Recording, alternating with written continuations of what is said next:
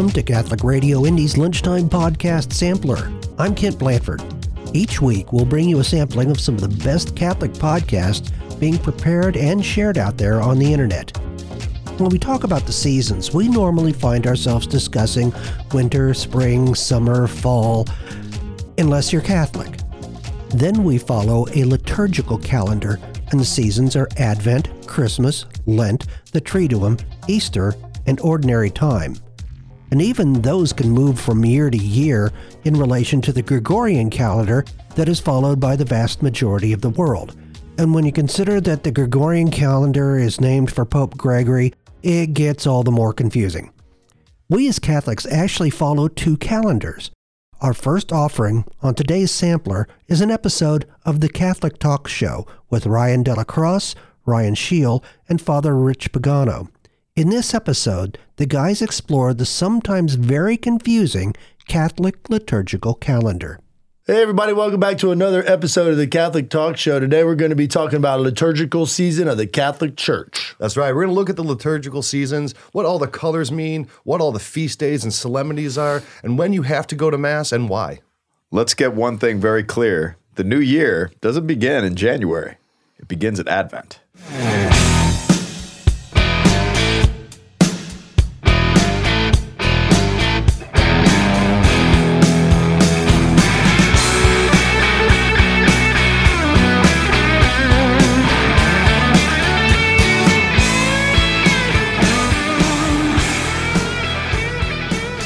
Tis the season, boys. Uh, the liturgical To be season. liturgical. That's right.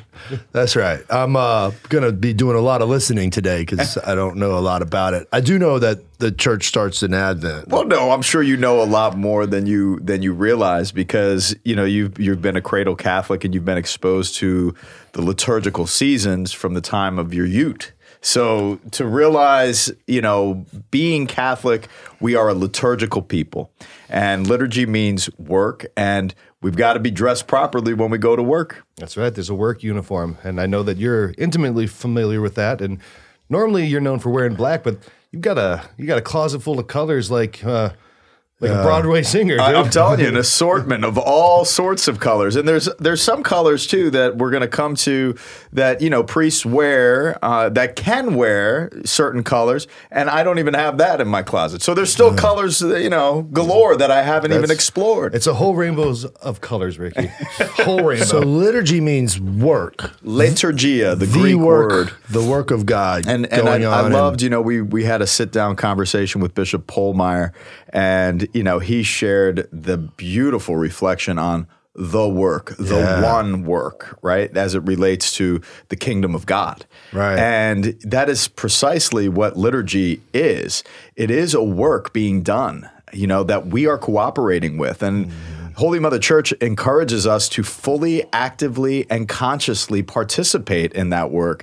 And that requires some study and some insight. So we hope that this show is going to provide you that insight. And before we go any further into, you know, greater insights, Those, those buttons yeah, are do in you sight. see with the your buttons sight? are in sight There's- right there's now. You got to click them. right Which now. ones? I think subscribe. Subscribe Which button would you push? I If- like the bells. You like the bells? Yeah. When you click the a bell, what bells, do you get?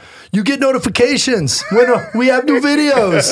Yep, it's always the season to click subscribe, click like, click share. It's always the season. If you have such a generous heart, to go to CatholicTalkShow.com forward slash Patreon and see how you can support the show. Get all kinds of great gear that Father Rich is modeling right now hoodies, coffee cups, stickers, all kinds of cool stuff. So, CatholicTalkShow.com forward slash Patreon. I do like these new generation coffee cups. do I, use them all the time. I have like three different versions and I like them all.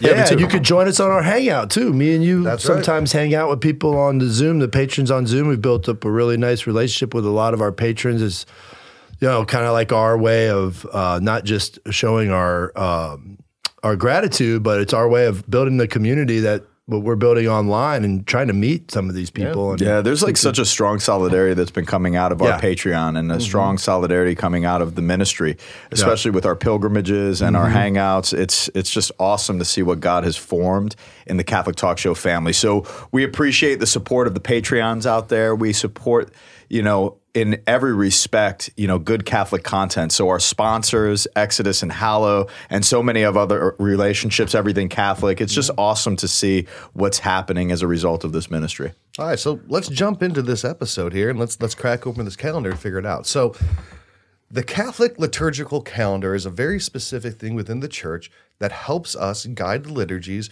Uh, it's very, I mean, it can be kind of complicated because there is a lot of nuance to it. Oh, yeah. But I think at the highest level, understanding that the Catholic calendar, number one, doesn't go necessarily along with our yearly calendar, our secular calendar, although we've done an episode on that where we showed how it was actually the Pope who set New Year's Day and reorganized the calendar, which is why it's called the Gregorian calendar. As opposed to the Julian calendar. That's right, which the Orthodox brothers use. Mm-hmm. But the Catholic liturgical season is broken down into six primary seasons Advent, Christmas, Lent, then the Triduum, Easter, and ordinary time. Now, e- ordinary time is broken into two, right? You have ordinary time after Christmas and ordinary time after the after Pentecost. Mm-hmm. So six, six and a half, depending on how you view it, but six different seasons, and they're all really meant to accompany us in mass to show us the life of Christ and to help teach people the kind of I guess the the temporal nature of Christ's ministry, but then also tie us to the seasons of the year and so many other really great reasons. What's the what's the history of the liturgy in the church that we can look back to and see? I mean, I know I know that the the the Jewish Israel followed some sort of liturgical seasons too as well, you know, because you have the season of penance and Are you digging back into the seminary deep roots right now? Oh, absolutely not. I didn't learn anything there. Um, so, no, no uh, my Bishop Polmeyer has my file. Don't you worry. Uh, if you want to see it, you need the big hat. the big hat. Uh, yeah, like I mean, so what is the what, what is the history? Because I mean, the church for 300 years was persecuted. Like, is this something that kind of arose out of a, a need to develop some sort of uniformity, some universality? Because it, that's what the church has always been really good at is this universality. And I think it's I think it's important to recognize the fact that from the Jewish roots of the practices uh, in Judaism, um, in in the sense of what was happening within that conscientious sense of what their prayer looked like, what their worship looked like, all of what generated in the early church came from that sensibility. And but there's also a charismatic element to this too. You know, when when we look at the breaking of the bread or some of these ritual practices that Jesus instituted himself, these are things that are rooted in orthodox practice, orthopraxis, in respect to Jesus because he is fulfilling the law. He is fulfilling what is proper. You know, the presentation of of Jesus in the temple is a, a good example of this. You know, so uh, he- he's honoring and fulfilling all that has been in the practice of the children of Israel. And then what spawns forth is something beautifully new and charismatic in the power of the Holy Spirit. So, so when we think about liturgia, when we think about liturgy in the sense of work, and we're and Scheel, you were you were describing it perfectly. It's like we're looking at the life of Christ. We're going through the the calendar and the year, but it's like we're we're uncovering the mystery of who Jesus is. Well, God sent Jesus into the world and he revealed the dignity of human labor and the works of Christ on earth and his public ministry are so important to the remembrance of our Catholic practice. Mm-hmm. So, seeing the works of Christ, where do we fit in? How do we work in that sense? So, St. Paul shares that beautiful reflection that's so mysterious, but may I make up what is lacking in the offering of Christ? You know, God in His mercy, it's not that Jesus was uh, lacking anything, He's fully God. But in the perfection of Jesus' work, He offered us a greater participation. And when you think about a father, you know, who loves his child or loves his son, he's going to want his son to learn the trades and the skills and all that the father has has stored up for his son wants to pass that on fully. You were talking about Albacete yesterday talking about the father from all eternity and the mm-hmm. creation of the cosmos. Can you share a little bit of that? Because i thought that was fascinating. Because it Yeah. shows that kind of share in the work the one work if you will Yeah, and the reason why I was, I was sharing that is because the Trinity is kind of hard to grasp, but yet the there's a singularity in the in the Father and the Son, but they are one.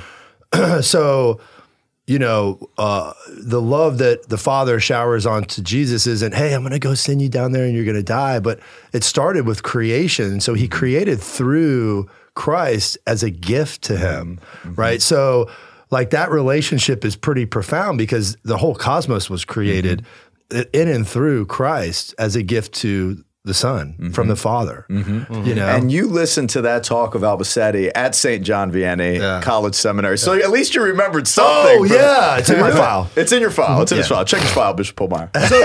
so kind of going back to your comment, a lot of I guess the maybe not the specific dates, but kind of the the concept of calendars and feasts and time set apart does go back to the Old Testament to the Hebrew practice. So you had things like the Feast of the Booths, you had the Feast of the Weeks, the Rosh Feast of the Trumpets, you had Passover, the Feast of uh, the Atonement. So you had all these kind of feast days.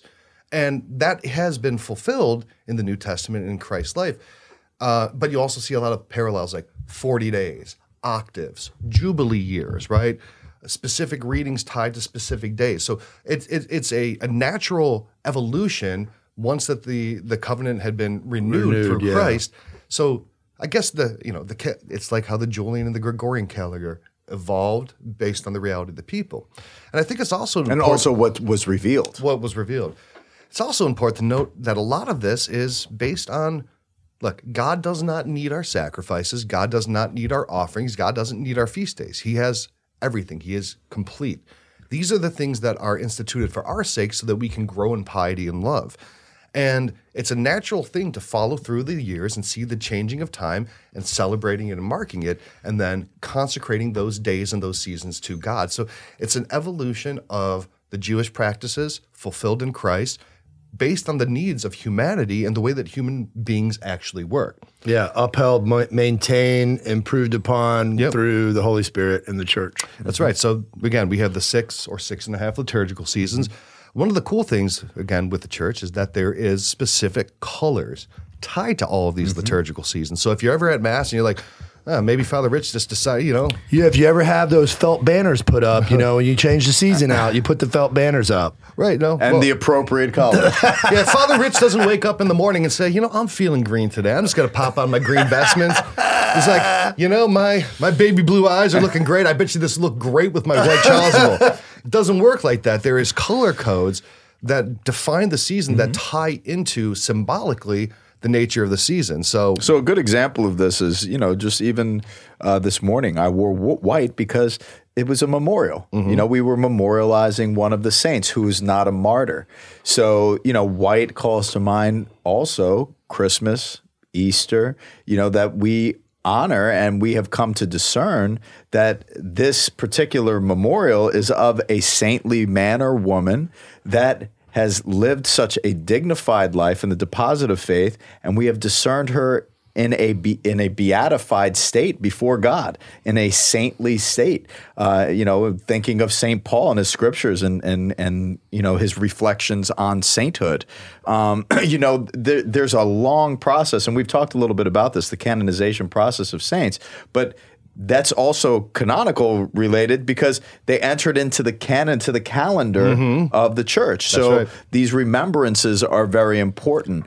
Um, so you know, white we wear at Christmas time, Easter celebrations of the Lord, except His Passion. His Passion we wear red. You know, for a martyr we wear red.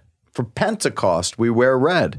Um, other feast days where we wear white or solemnities uh, could be All Saints, the Nativity of John the Baptist, the Most Holy Trinity, the Chair of St. Peter, the Feast of the Conversion of St. Paul, and also permitted, and this is this is unique. So, for a funeral mass, for example, you have multiple options. Yeah. You know, you could wear white, you could wear violet, or or that purple color that we're accustomed to at Lent and, and Advent.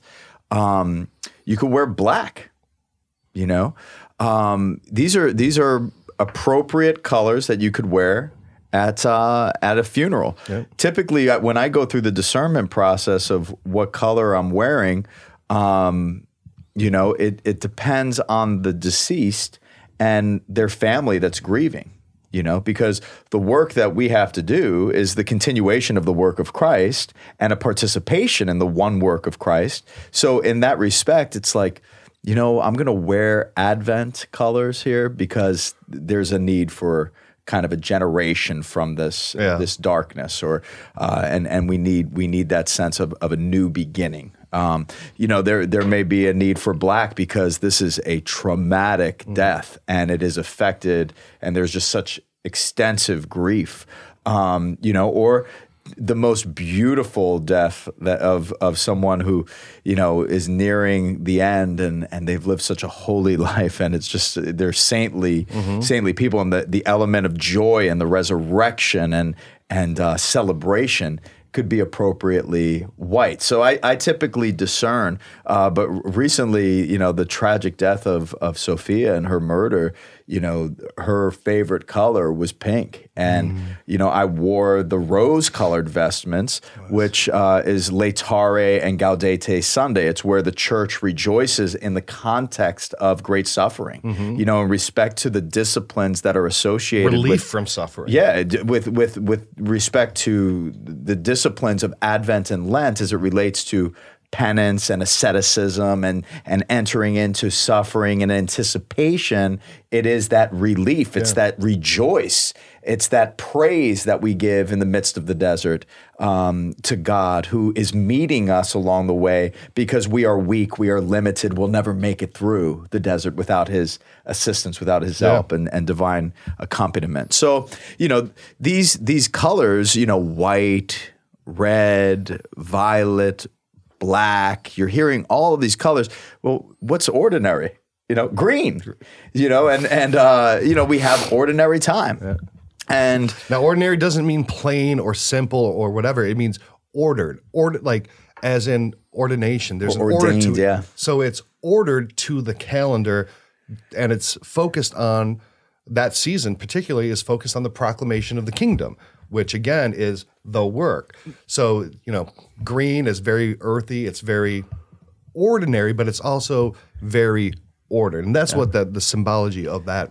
and and also like the the sense of growth you Yeah, know and yeah. and and and newness of of life you know the, the that there's something being birthed into Mm-hmm. the labors of of the church and you know th- this is also a call for each of you out there like if you're kind of lukewarm in your practice where you're only kind of going here or there in, in your practice like the sense of being ordered by the liturgy and your greater participation in it, you know, when it comes to works in the spirit, there's no greater fruitfulness. Mm-hmm. And the church is there structured in her liturgical calendar for you to participate fully in the fruitfulness that's before us. So we've done a whole episode on liturgical colors and all the different vestments and what That was mean. a fun one. So there's a link right up there right now. You can check that out. That was fun. Because you could just appear. Exactly. Yeah. Boom. Boom. New different color. Yeah. but uh, so you know, we have the the six liturgical seasons. We have the colors: white, red, green, violet, black. Sometimes gold, sometimes silver, and we you can learn more specifically about that. Mm-hmm. Yeah, But- and the gold and silver briefly is is really just uh, for Jesus Christ, King of the universe. You know, that's appropriate gold or silver. Christmas, Easter, some of your high solemnities. Mm-hmm. And if you have a titular parish like mine, St. John Paul II, if I had a gold vestment or a silver vestment, it would be appropriate on you know the nomenclature of your of your parish. Mm-hmm. If it's named after a saint, that's your high solemnity. That's your high feast of your of your parish, your titular Mm-hmm. uh, you know name of your parish. So that's kind of like a breakdown of the seasons, right? And the different colors associated with them. But I think it's also t- good to understand that now the individual calendar is made up of days, right? There's specific feast days, and they're mm-hmm. categorized into in the new calendar, at least, in the old calendar, we'll get into that later. But mm-hmm. in the calendar that we use now in the church, they're into three main categorizations, right? You have solemnities, feasts, and memorials. Do you want to talk a little bit about Yeah, that? and then in respect to memorials, you have obligatory memorials, the memorials that the Universal Church Mm-hmm. upholds, and then you have particular memorials like uh the small M memorial, which is an optional memorial. So. Solemnities are of the highest degree and are usually reserved for the most important mysteries of the faith. Okay. So we think of, you know, Christmas, Easter, All Saints Day. The most important solemnities of the church, the Immaculate Conception, Pentecost. You know, these these are very very important. they have the same basic elements as Sunday, meaning a lot of these are tied to a holy day of obligation. Mm-hmm. Sunday, we are obliged as Catholics to participate. From Saturday at the setting of the sun, we begin to observe mm-hmm. that calling, that holy day of obligation, Christ's resurrection. So, and then these elements of Sunday and these solemnities are the most important things for us to come to grasp. so There's- this is like the the literally the liturgy and the things that you do. And I don't know how you keep all this in your head, but like the things that you do on specific dates will change. So like you'll be sitting there and sometimes, oh, we didn't do the Gloria today, or we didn't do the Creed, or we did do the Creed, we did the litany. And like you don't ever think about it. You just think you, you do it. But there's specific reasons and dates, you know, whether it's a solemnity, a feast, or a memorial that you do certain elements, right? Yeah, there there is, and and you know how I keep it in my head. You know that's why we went to seminary. You know, seminary was very very helpful. Um, but it's also you know we we've talked about this before. You know, it's one thing if you study it; it's another thing if you teach it. Yeah. and you know. And I'm not going to pretend on this show like I've got it all together. And I, I've, you know, I, I just, think everybody knows that. I just celebrated. I just celebrated a uh, the feast of the presentation of the Lord, and I think I missed the Gloria. You know, I just went like right into let us pray. you know what I mean? So it, it, it, it definitely happens more like I missed the creed. You know, and and it's like so it, it definitely does happen, um, especially when you're at a, a you're you're a new parish and you're you're growing fast, and it's like you don't have like a committee that's in charge of the You, know, you don't have a liturgist or anything. Exactly. You Don't have a liturgist. I don't have any of that. Ah, okay. So you know, God willing, we get down the road. We build. We, we have that employed. But um, but yeah. So basically, with solemnities, you're going to hear the creed. You're going to hear the glory. You're gonna you're going to sing these, and it, it's proper that it would be sung. Um, and in most cases, you know, there's going to be particular prefaces. You know, when you the preface is "The Lord be with you and with your spirit." Lift up your, you know, and that that prayer that that precedes the holy, holy, holy. Um, so a feast that honors a mystery or a title of the Lord or Our Lady or saints in particular importance, such as the apostles or the evangelists, these are called feast days of the church. Now, feasts a lot of times is kind of genericized. Everything's a feast. The feast of our Lord, the feast of Saint Lawrence, the the the feast of Our Lady, Queen of the Universe. So feast is kind of the common term, and these are all feasts, but they are Some are solemn. well. There's but in the technicality, it's solemnities, feast, and memorials. And what you're oh. saying here is that the technical term for feast is this. Yes. Yes. Okay. And and See, I didn't really even kind of, you know, I didn't know that. and it's also like this should this should breed culture. So mm-hmm. Yeah, just about- solemnities yeah. and feasts like this needs to be practiced in the home. Celebrated. This needs to be celebrated at the church, not just with the liturgical Right. Ritual and and and you know exercising what Holy Mother Church has set in the universal calendar, but it needs to be articulated with music and food and fellowship and and little uh, you know customs that your local area kind of generate in creativity. I, I'll never forget. I you know I was sitting with. Um, Cardinal Arinze many years ago in Rome, who's one of the most conservative liturgists in the church's most recent history, who is just such a phenomenal pastor when it comes to the proper way of celebrating the Novus Ordo, the new Ordo. Um, and he expressed, you know, because I was asking him about specifics like kneeling and receiving on the tongue in communion, you know, uh, you know, honoring this or that, and like these different these different particular customs of what people do in devotion, and and he expressed, you know, Rich the the sense of the church in, in setting the rubrics for the practice and, and the celebration, uh, the proper celebration of the liturgy, um, the church has given room for subsidiarity. Mm-hmm. Has given room for custom to develop which means you know out of the charismatic response of the people there's something ever being born that's new in the in the practices of the customs surrounding these liturgies. That's why here at, at st john paul ii we have all of these different cultural groups propping up right now and and then you know they're they're doing a big feast for Our Lady of Guadalupe, a big feast for San Luis, uh, San uh, San Lorenzo Ruiz, and and and so many others that are that are coming. The Joe Patty Festival, you know, they're taking ownership over it. There's processions. There's there's processions with music and dancing and and the whole nine. I think a good example of that is like um, certain during Lent. There's certain dispensations granted by certain bishops in areas with a high Irish population to, you know, dispense you from, from some of your Lenten obligations on St. Patrick's Day, mm-hmm. and that's kind of a St. Joseph too. Yeah. yeah, there's or in, yeah, mm-hmm. an Italian area, Saint Joseph or whatever.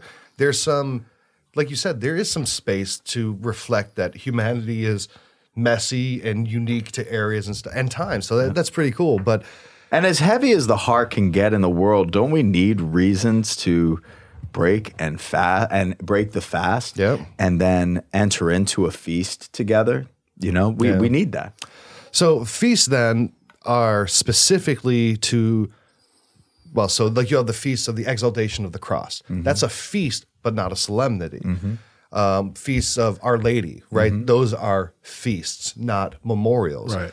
Uh, or very important saints. You have like the feast of Peter and Paul, or the feast of one of the apostles, right? Uh, saints that are universally applicable and universally venerated and of incredible importance to the history of the church. Those would be particularly known as feasts.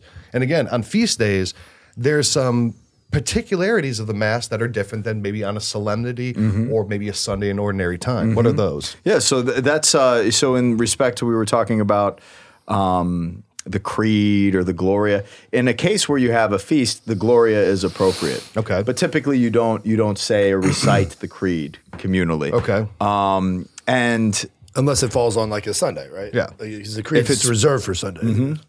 Always, because that is it is a solemnity. So Sunday, and that's a that's a great way to segue to the point. Is like Sunday is a solemnity, Yeah.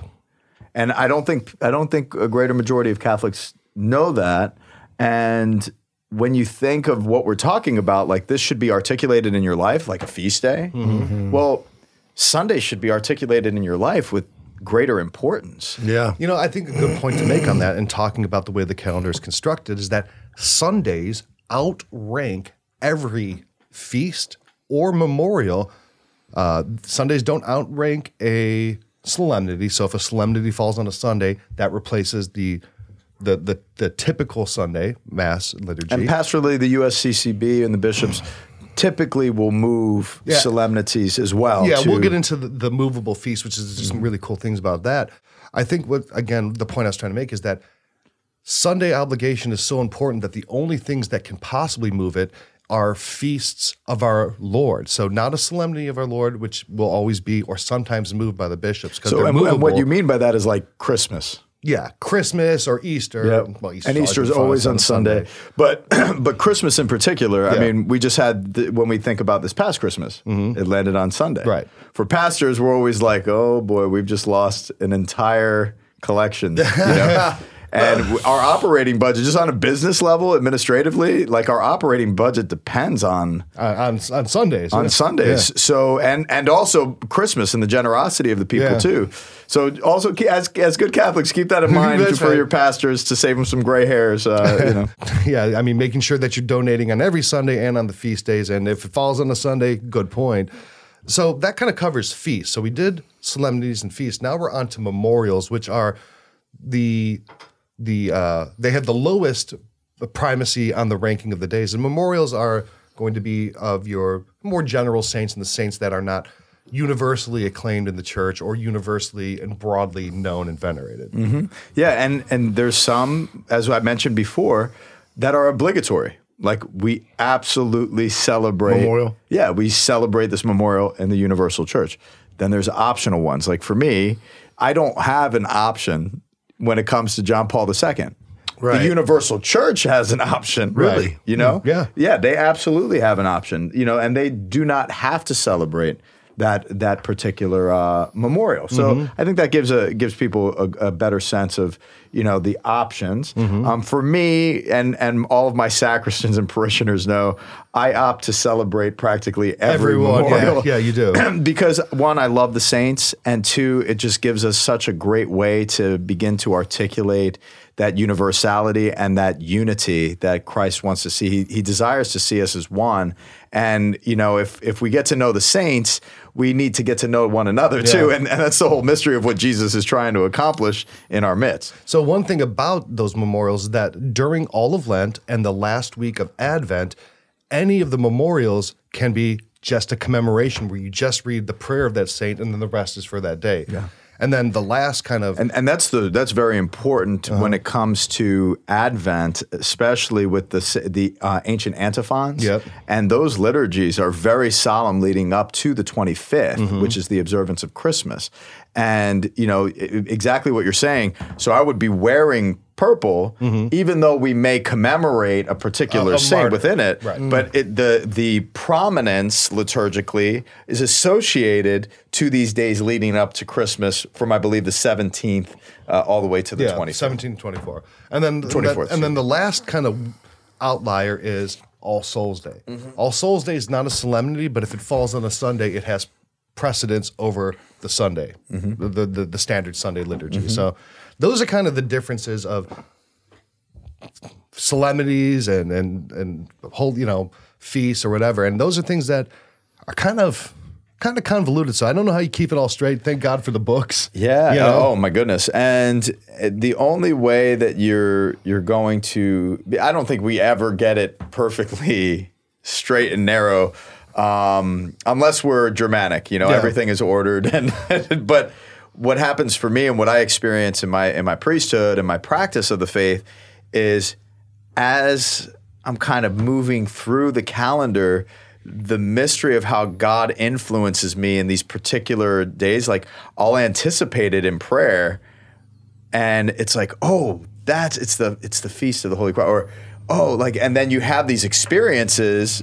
you know, providentially mm-hmm. that are tied to all of these amazing you know, uh, amazing feasts and, and, and memorials, and, and you, you grow more familiar with some of these more obscure saints in the calendar. No, Ryan, I know about that you love the complexities of the liturgical calendar. This is right in your wheelhouse. This is where he This is where you shine. I mean, he Okay, You but guys have awakened me from my ecstasy. okay, but now let's make it even a little bit more complicated. And I'm doing this for you because I know you love the complexity and the rigor and the and the uh, precision of calendars. I just love chasubles, man. now we're going to get into the movable feasts. oh wow! You're gonna blow my mind, bro. So you can like move them. So movable feasts are another category of feast days, and these are ones that are not tied to a calendar date. They're tied to almost always all the movable feasts are tied to the date of Easter because Easter happens on a different time each year. So a lot of the feasts then are marked by Easter, not the calendar date. So Is that have, why I Google when is Ash Wednesday every year and Yeah, it comes up with something different? That's exactly right. It's right. still on a Wednesday though. It's always on a Wednesday. Isn't that lunar related? It is. That's kinda cool. Easter falls on the first Sunday after the first full moon after the equinox. Oh, what's the equinox? That's the spring equinox. Spring. Okay, spring. Yeah, it's the beginning of spring. Yeah, because like there was a full moon out there. Yep. What today or yesterday Yeah. or whatever, right? So now it's like maybe the next full moon. Will be the equinox. So Yeah. Easter is the first Sunday after the, The equinox. first full moon of the equinox. That's right. That's so pretty it's cool. Complicated, and that lunar calendar. That's why we have differences in dates with the East, but whatever. But all these movable feasts are tied to the date of Easter, and it's cool that the bishops of any particular conference have to give an announcement. It's called the announcement of the movable feasts every year, and they say, uh, and like like here's the one from this year. Wow. It's pretty cool. Announcement of Easter and the movable feast for the year of 2023. Know, dear brethren, that we, as we have rejoiced in the nativity of our Lord Jesus Christ, so by leave of God's mercy, we announce to you the joy of his resurrection, who is our Savior. On the 22nd day of February will fall Ash Wednesday. On the 9th day of April, you will celebrate joy with Easter Day. In those places where Ascension is celebrated on Thursday, on the 18th day of May will be the Ascension of the Lord, and on and on and on. So they put out this announcement every year on the movable feast because a lot of times people, you know, in the ancient times, they wouldn't know when these feasts should fall. So they would send these letters out saying, because Easter's on this date, calibrate your calendars. Let's all sync up. Right, right. So I thought that was a And- pretty and- interesting little. And then there's because of that, it looks like there's a, a lot of other solemnities or feasts that line up with those particular dates. That's right. So mm-hmm. you'll have things like 90 days or 40 days from Pentecost. Pentecost. Ascension. Yeah, They yeah. don't fall always every year on March 17th, That's- like St. yeah. Patrick's Day. and They- then that's why they move them because they get to be like be like Wednesday, and they're like, "Well, this is Ascension. Let's move it to Sunday." And then everybody gets all mad, and I just I'm in ecstasy because this is a problem that is right. amazing But, and that, so but then this creates all these weird liturgical scenarios. It's like, Yeah. oh well, Easter falls on this day, which means this day falls on a solemnity. But what has precedent? It gets pretty complicated. But I think it's pretty interesting, and Mm-hmm. They must work with like spreadsheets and stuff. they've probably got a. They do. They have a big Vatican Excel spreadsheet, and they're like, "What do we do this What's year?" going on with the moon? Yeah. All right. It's definitely run by a guy like you. You Italians are known for your precision. yeah, that's when you hire the German guy. That's right. hey, listen, this is going to be really exciting for you. I mean, you guys can build cars like no one else, but you can never get them there on time, right? I, yeah, I love their cars. no matter how fast you go. Doesn't matter. And then, so that's those are cool. I mean, if you like that kind of thing, you like it. If you don't, just show up to mass and you'll figure it out. and look, the easiest way to get around all this is just go to daily mass, and you don't really. Yeah, you'll never miss this. anything. Yeah, yeah, you see it So all. the final thing I think to cover about the liturgical calendar is the different reading cycles, right? Yeah. And this one is pretty straightforward, but it's also something I don't think most people think about. Um, so in our calendar, we have different cycles. We have an A year, a B year, and a C year. It's a three-year cycle. And that's just for the readings on Sunday. That's right. Okay. And then, the you could readings do- for the day is a is a two year cycle. So Oh, year okay. one, year two. Year so two. if it's a if it's two thousand and one, it would be year one. So you read the 2002 would be year Bible two. Oh, in really? a year. I didn't know that. So it's odd and even. Okay. You read the Bible every day. If you read the Bible every day, it takes two years to do the Bible in a year. Because Mike Schmitz has got something going on then. He can do it in a year, and a church can't even do it in a year. And you know who has something even greater going on than Father Mike Schmitz? Who? It's not me, that's for sure. I'm no Father Mike Schmitz. But let me tell you something. Hallow's got something really going. That's yeah. right. So if you get the Hallow app, you can go through all the daily readings and you can do the Bible in a year, which is seems like a time warp. My wife did it in Hallow too. Yeah. Yeah. But she did it double time and did it in a half a year. yeah, she did the Bible in a half a year with Father. Mm, shh. But he's got catechism in a year. Yeah. On Hallow, you've got Jonathan Roumie, Mark Wahlberg, some incredible Sister Catholic Miriam, leaders, Sister Bishop Miriam. Barron, Father Josh Johnson. I mean, you got it's you got It's incredible the amount of material they have, though. They have covered the rich heritage and history of the Catholic faith from the very beginning, covering different spiritualities and charisms, Lectio Divina's music. There's all sorts of aids to the spiritual life, and it's there's a reason why it's the number one Catholic app. Yeah, over a billion Store. people have prayed. Over a billion prayers have been prayed through this app. It's really awesome. So many resources: music, prayer, reflection, all kinds of uh, resources that that are very helpful to the Catholic life. So if you want to try it for free, go to CatholicTalkShow.com forward slash Hallow. Uh, our other sponsor that we love mentioning that we've worked with for years. They is- follow a strict liturgical calendar. sure do. In many respects. And, you know, they're known really primarily for Exodus 90, Right. which was a 90 day treatment of asceticism leading up to Easter. so it, uh, They, Exodus is a movable feast because they tied their Exodus to Easter. So Right. Exodus starts on a different year, day every year, Yep. which is a kind of you know That's kind of that thing every year. about. Whenever whenever Exodus starts, I, I from all my friends is a chatter is always like, "Well, when, when does Exodus ninety start?" Yeah, how come it changes different every year? And this is exactly why. Even when you even when you Google search, it'll come up too. Yeah. exactly, exactly. Yeah. When does Exodus 90 start? But the, the neat thing about Exodus is they are branching out and they have so much material. Even if you don't want to do a 90 day discipline, there's all sorts of things that they're doing where you can kind of follow these different prayer practices and fellowship and have some fraternity where you're disciplining your masculinity and really developing the virtues that are associated to manhood. So, Exodus, we couldn't be more proud of that partnership, and, Yeah. and we're grateful for, for their sponsorship. And how would they get to know uh, or participate through our through Well, our if you want to participate, like uh, like forty five thousand men did this year, you can go to CatholicTalkShow.com forward slash Exodus, and you can download the app and find all the different resources and all the different ways that they help you become a better man. So check that out today. Now, the last thing, uh, like this one, I, I didn't know this uh, because I never understood the logic of this until I re, you know researched for this episode. So you have the years one and two, but A years, B years, and C years, and I've never made this connection. I and maybe I'm just you know wasn't looking for it, but A years are primarily the Gospel of Matthew. Matthew. Yeah, that's- B is Mark, Mark. C is Luke, mm-hmm. and then. Always Easter is from John, Always. John, and yeah. John is on all the fe- like a lot of the feast days, Easter, mm-hmm. Christmas. I um, didn't know that. I didn't know that either. Mm-hmm. And I've been going to mass for some 42 odd years now. Mm-hmm. So So with a little gap somewhere Matthew, in there between. Luke, Mark, mm-hmm. Matthew, Luke, Yeah. ABC. Yep. And then the first readings that, you know, and typically the fashion that we have in, in, in the liturgical structure is usually from the Old Testament. We're very familiar with that Yep. And reflects the important themes of the gospel reading. The second reading is usually from one of the epistles, a letter re- written to Yep. an early church community. These letters are read semi continuously. And each Sunday we pe- pick up close to where we left off the Sunday before. So you, we're not reading, when you look at it in like the, the three cycles, ABC or mm-hmm. year one, two, and you even throw the liturgy of the hours and you look at all of those readings, we aren't covering the entirety of the Bible, but we are covering really the very most important parts for us to come and to contextualize the revelation, the proclamation of the kingdom. Yeah, I mean, you don't read from Numbers very often and take the accounting of the, the accoutrement Right. of the temple. Like, Right. you're getting the entirety of the history and the message of it with some, I guess, It's more like merciful brevity, right? Yeah. You know? yeah, it's kind of like the um, the Old Testament and the New Testament and the contextual stuff Yeah. that's in there. It always provides like mm-hmm. like a typology Yeah. back and forth. Mm-hmm.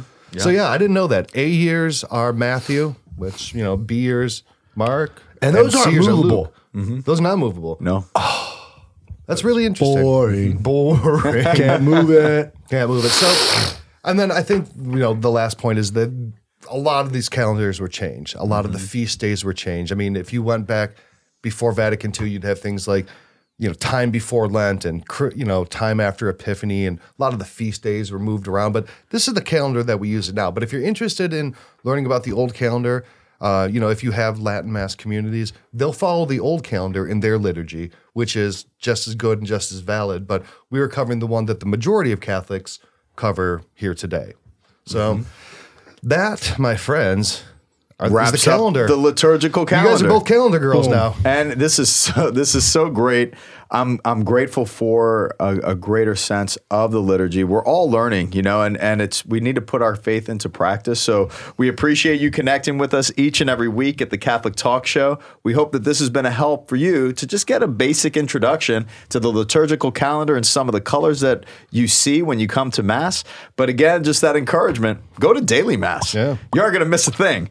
And be sure to click that bell so you don't miss any of this It content. is the time of year to subscribe. It is the time of year to click like and share. And it is always the time of year to go to CatholicTalkShow.com forward slash Patreon and help support the show. Spread the good news wherever you find yourself this week, and God bless. We'll see you next week.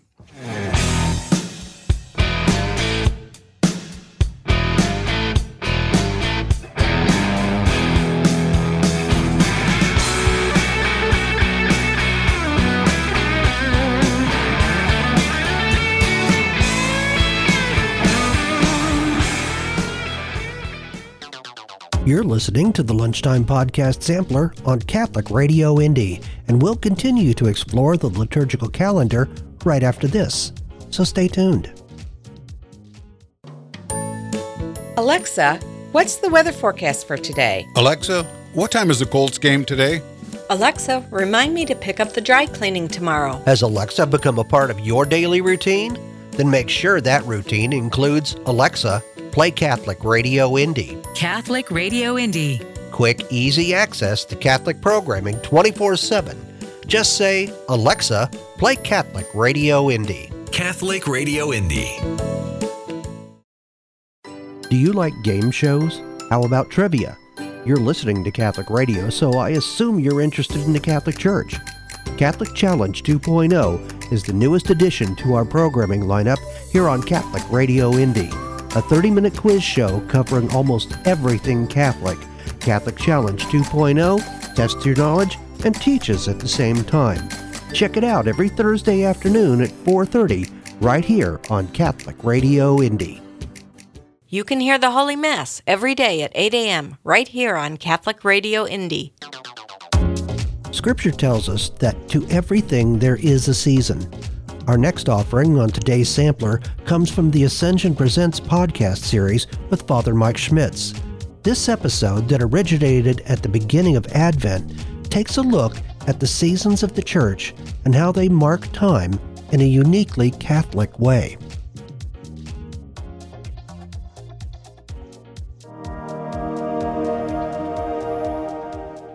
Hi, my name is Father Mike Schmitz, and this is Ascension Presents. So, uh, some, some of our students were asking me the other day, and I think this is a question that people get when they like start going to Mass on a more regular basis, like during the week and whatnot, because we have these like solemnities and memorials and feasts and all these kind of things, and they say, "So, what's the difference between a solemnity, a memorial, a feast, all those kind of questions?" And I thought that's a great question. Okay, here's the distinction. Um, there's solemnities, that's the highest, right? Easter, Christmas, um, some of the big days, All Saints, um, here in Advent, we typically celebrate the Feast of the Immaculate Conception here in the United States. That's a solemnity for us. And you have the, you, one of the kind of markers about that is you have the Gloria and the Creed recited. So that's the kind of the highest. It's like Sundays. Not all of them are holy days of obligation, but they're all big days, right? Second one is feasts. That's the second highest. And those are kind of marked by, I guess what you'd say, well, you have the Gloria there at Mass. So if you're wondering, is this a solemnity or a feast? If there's a Gloria but no Creed, it's a, it's a feast. And it's a great day. The next two are memorials, and there are the obligatory memorials, which, if you're ever reading the book, there's a capital M. Usually, these are, these are saint saints' days or other kind of kind of big moments in the church, kind of thing. And there's also optional memorials, and those are, as the word would indicate, optional. Those are indicated by usually a lowercase m. Now, you have so, so you have solemnities, feasts, uh, obligatory memorials, and optional memorials in Advent or in any season of the church year. In fact, we're coming into the Christmas season as well, right after Advent. Then we have the ordinary time, then we have Lent, then we have um, Easter. The thing about this, I think, is the church tells us at various days, various times, various seasons, okay, this is a season for rejoicing. In fact, Advent is a season of devout and joyful preparation for the Lord's coming. Christmas is a joyful celebration of the fact that Christ has come and he will come again. Like there's these seasons where the church says, okay, this is the time to enter into penance. This is the time to enter into joy. It reminds me of Matthew chapter 11, where Jesus, people are complaining about Jesus. Jesus says, You're like children who will sing. They'll say, You know, we played the flute for you and you didn't dance. Uh, we sang a dirge for you and you didn't mourn. And he says, You know, John the Baptist came uh, fasting and not eating or drinking. You said that he's crazy. And the Son of Man came eating and drinking. You said he's a glutton and a drunkard. But just here's the interesting thing about this. As Catholics, the church tells us, okay, this is a time right now of, of mourning. This is time to actually enter into, it's okay to have grief. It's okay to have these times of like deep sadness. Like you get to grieve. There's times it's like, okay, this is a time of joy. And so we need to celebrate. We need to have feasts. We need to have these kind of, so the solemnities, the feasts, the memorials, things. That is, we have the church who says, okay, there's a time for everything, right? Ecclesiastes. There's a season for everything. There's a time to mourn. There's a time to rejoice. There's a time to uh, embrace, time to refrain from embracing. There's a time to dance. There's a time to not dance. I think too often, maybe not you, but I think myself, I say, no, no, no, I just, it's time to rejoice. No, I'm really busy. I can't rejoice. Or it's time to do penance, time to like really enter into depth. Like, no, no, I can't, I can't enter into depth. I'm too busy with my own, my own stuff. That's why there's something, something so good about the church seasons. Season of Advent, this season of preparation, immediate preparation for the celebration of the coming of Jesus Christ into the world. And the church says, okay, it's a time to intentionally rejoice. You don't have to be feeling great to rejoice. It's always a decision to rejoice. It's a choice to rejoice, you might say. Because joy, again, we talked about this before, joy is not just feeling great, joy is not just being happy. Joy is this pervasive sense of well being, abiding sense of well being because you know that God knows you.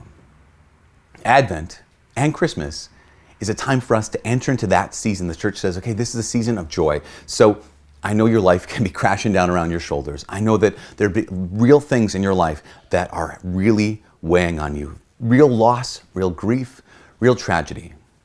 But you can also, in the middle of those, have real joy.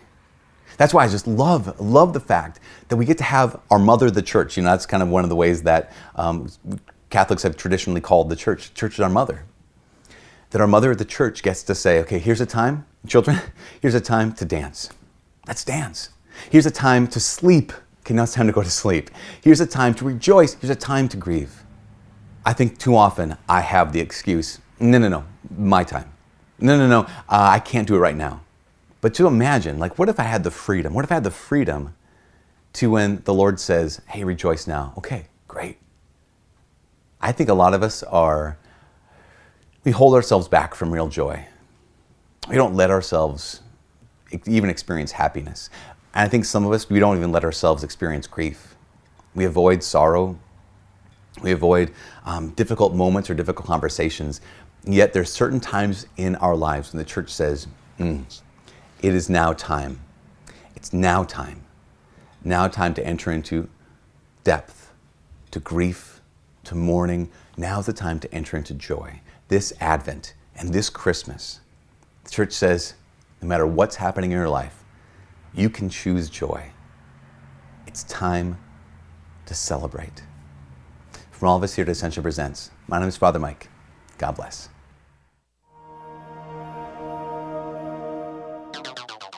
Rounding out today's sampler, we turn to Joan Watson at 3 Minute Theology for her look at the liturgical calendar.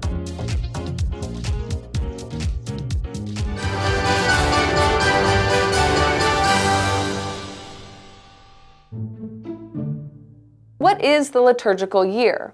Well, the church marks time differently than January, February, March, April. The church marks time by the liturgical calendar. The liturgical calendar is made up of seasons. We think of the penitential seasons of Advent and Lent, the joyful seasons of Christmas and Easter, the shortest and holiest season, the Triduum, and then also the seasons of ordinary time, the seasons of ordinary life that don't fit those other times. In the midst of all of this, we celebrate the feasts of the saints. We celebrate the feasts of Christ and the feasts of his Blessed Mother. This is the liturgical calendar. What opportunities does the liturgical calendar give us? Well, first of all, I think it allows us to mark our time by the Lord. The Lord entered history. He came into history at a certain time and in a certain place. And so, because of that, our calendar has changed. The liturgical calendar allows us to recognize this. It allows us to recognize things like the incarnation and recognize the fact that we live our daily lives differently because the Lord became one of us. It also unites us to heaven. We think of the celebrations in heaven that in the book of Revelation we see is the Mass, is a liturgy. And so when we're celebrating our lives by the liturgical calendar, we're celebrating the same celebrations that they're celebrating in heaven. It's a family celebration. When we mark the feasts of the saints, when we mark the feasts of things like Christ the King or the Immaculate Heart of Mary, we're remembering our family members in the church. We're recalling these great saints that went before us, this great cloud of witnesses that surrounds us. And we're also celebrating these feasts that have been celebrated by the church since the very beginning. And we think of the people who've gone before us. You know, there was a time when the culture counted their days liturgically, when people would measure their time by the ringing of the Angelus bells, when they would think of feasts like the Feast of St. Michael as a turning point in the harvest season. The people used to celebrate these liturgical feasts and mark their days by them. And we shouldn't lose that. That's part of our culture, that's part of our history, and that's part of our family. And so make an effort to mark your days liturgically, not just to think about the certain feasts that we celebrate of the saints, but what season are we in? And what can I take from this moment in history, from these feasts and these prayers, and to live differently because you're living liturgically. And that's a little theology in three minutes.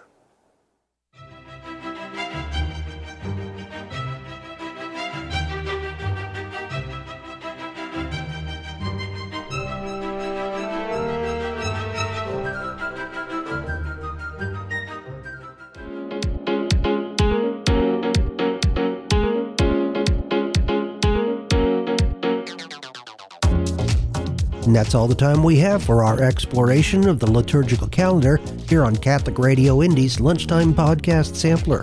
You can find this show in podcast form at CatholicRadioIndy.org, along with links to more of the programs we've shared. I'm Kent Blanford, and until next time, may God bless.